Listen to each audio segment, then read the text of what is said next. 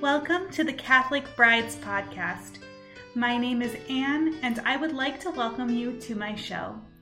On this podcast, we will be talking about what it means to be a Catholic bride, how to prepare for marriage, and how to walk with your spouse towards heaven.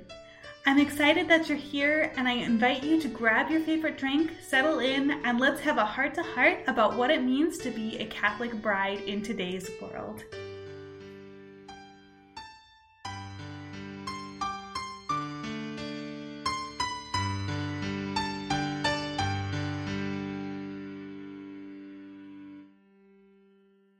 Hi, and welcome back to the Catholic Brides Podcast. I'm really excited today because I'm talking specifically in this episode to all of my engaged ladies.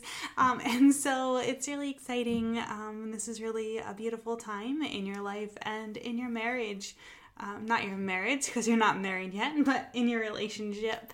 And um, I'm really excited to just talk to you a little bit about wedding day timelines. And um, I know that there's a lot of confusion about wedding day timelines.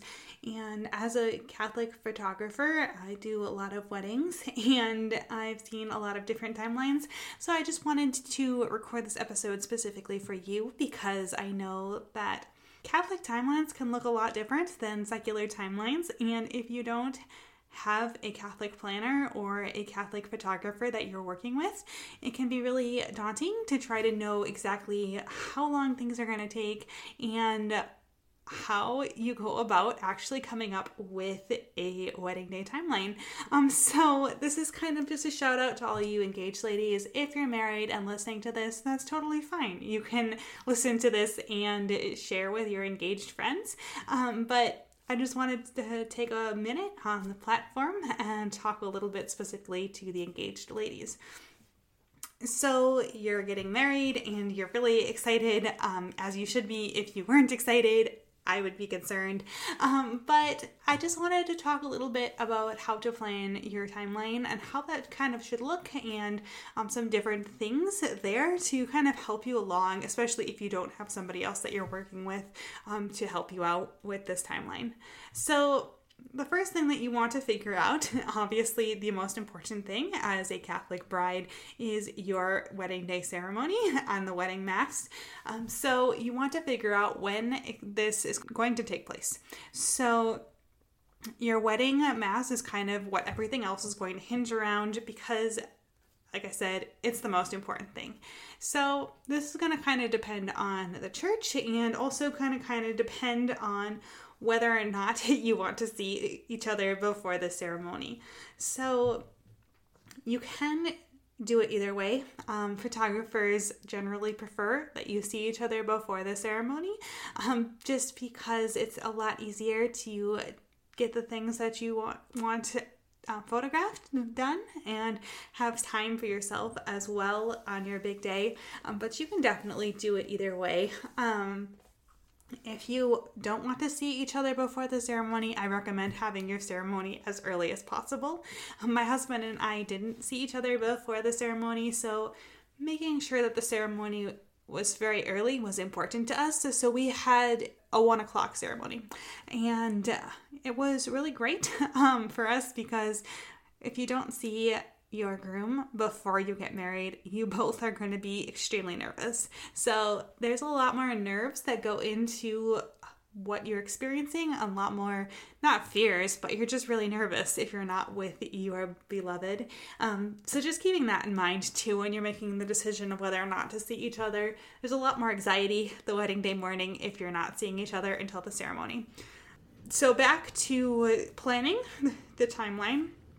So you want to make sure that you solidify what time you're going to have your ceremony at.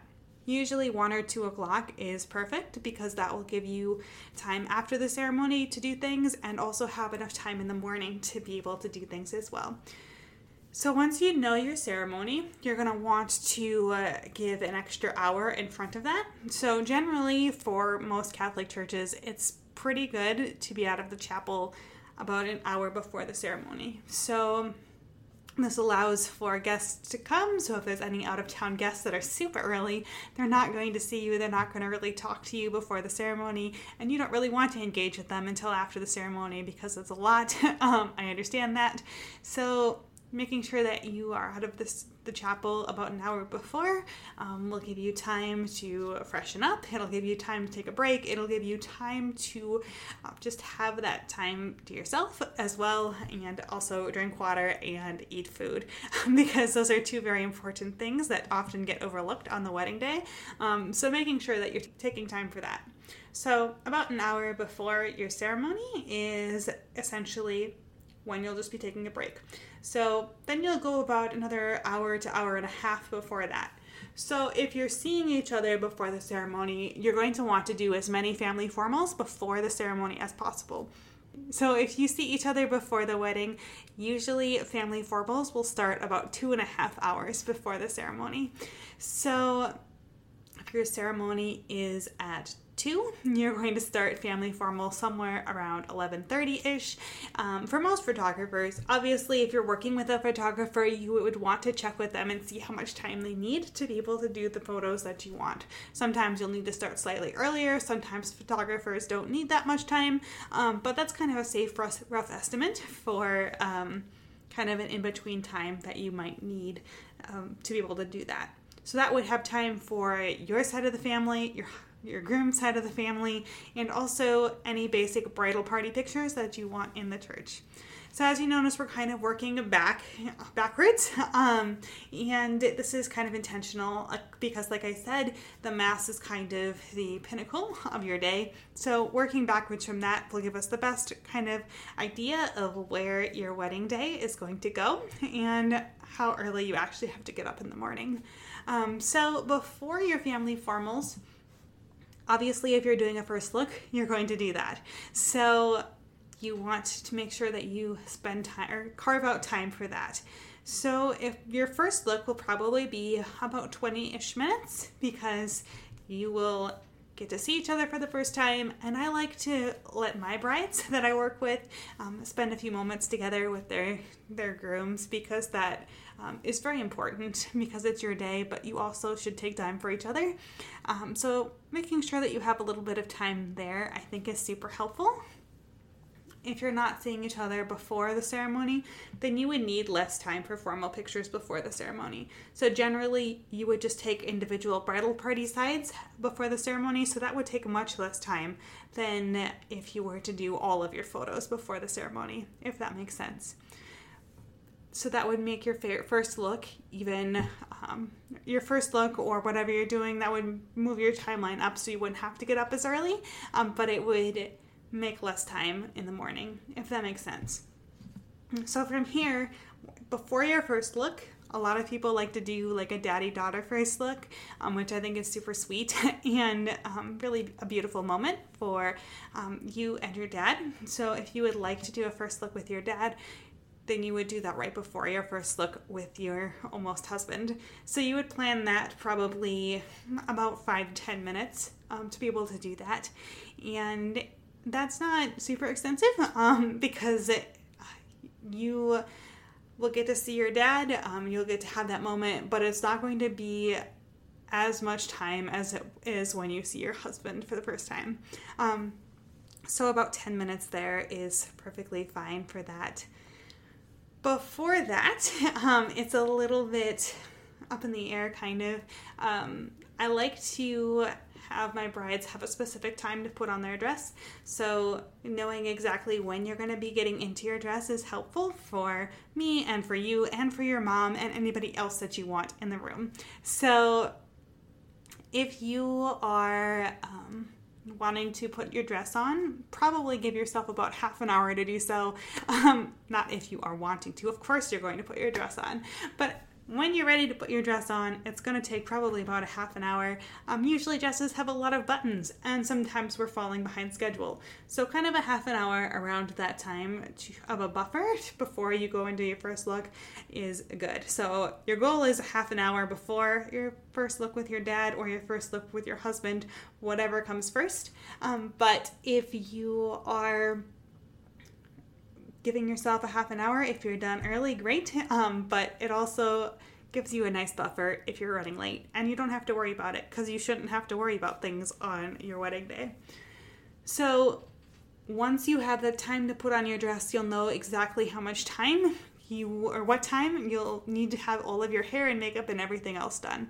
So then from there, you can contact whoever is doing your hair, see how long they need um, to be able to do your hair and your makeup, and then plan accordingly. And that will give you basically your wake up time, what time you need to eat breakfast, what time you need to be ready to go at the salon. So that's basically your morning. So it's going to start off at the salon um, for usually the typical time is like two hours for hair and makeup um, but just starting there and then moving into that time where you're putting on your dress and then the first looks formal pictures and then it goes into a break time for you and then your wedding mass so after your wedding mass is totally up to you. Um, if you didn't have a first look before, you're obviously going to be doing formal pictures right after the ceremony. A lot of people who don't do first looks don't do a receiving line because the receiving line can take up to 45 minutes um, to get everybody through, depending on how much time you are going to be. Um, or how many people you're going to have at your wedding. So once you are done with your ceremony, you can have a receiving line. It'll be about 45 minutes, and then moving into either family photos if you didn't do those before, or moving into um, maybe portraits at a park or other fun activities, whatever you want to use the time after the ceremony to do. So, after your ceremony, if your ceremony is done at like 2, so it either will be done at like 2 or 3 usually um, maybe later if you have a later ceremony, but you're only going to have a few hours um, in between, and you probably need about an hour to an hour and a half to do family formals if you didn't do them before the ceremony. So, this is another reason why we encourage you to do the family formals before the ceremony. Um, a lot of photographers do because you'll have more time for park portraits or having fun with your bridal party or just hanging out um, with just your spouse because it's great to have just a moment together after you've gotten married to kind of soak it all in. So you'll have your ceremony and then you will have approximately 45 minutes for a receiving line and then you can go to the park. Or you can have your ceremony and then immediately do family formals for an hour ish to an hour and a half, depending, and then um, go to the park after that. And then obviously the next thing that you'll need to be at is dinner. So a lot of people choose to have dinner at like 6 or 6.30 to give them ample enough time to be able to take those park portraits or do whatever you want to do it's totally up to you. The afternoon is a lot more flexible than the morning, especially if you take take all of those formal portraits before the ceremony. um, yet another reason to do that. Um, it just kind of gives you a lot more flexibility and allows you to relax a lot more, and you're not really in a hurry to do anything. So, that's kind of how you make a timeline for your wedding day. Um, it seems super complicated, but just making sure that you have your, ceremony time and then you're going to have an hour to an hour and a half on either side of that for family formals. And obviously, an hour before the ceremony, you're going to have that break. So you'll have two and a half hours before or an hour and a half later um, to kind of play around with your family formal time. Um, but yeah, just kind of making that big decision of whether or not you're going to see each other is going to give you so much. Um, clarity on how to plan your wedding day around that. So I hope this was helpful for you guys that are getting married. I know a lot of brides that I've worked with have no idea how a timeline is um, supposed to go. And I just wanted to record this episode kind of to um, just kind of help you a little bit in your planning process and when you're thinking about whether or not to do a first look, if that is something you're considering. Um, first looks, I just want to say don't have to be awkward. They're usually not staged. You just kind of get to come up to your future groom and tap him on the shoulder, and it's pretty low key. And the photographer should just hang back and snap pictures as they happen. Um, but yeah, so that's basically how the timeline of the wedding day looks. Um, always, if you have any questions uh, about this, you can always just email me and let me know. I'm happy to help. But it's pretty, um, I don't want to say easy to come up with a timeline, but because they pretty much look all the same, but at the same time, they're all unique. So, making sure you know when you are doing the first look or if you're just going right into your ceremony, I think is super helpful. So, hopefully this was helpful guys. I really enjoy um, just kind of having a low key sit down chat with you to talk about this. And i hope you guys are all having a wonderful week. And i will see you again in the next episode. God bless you.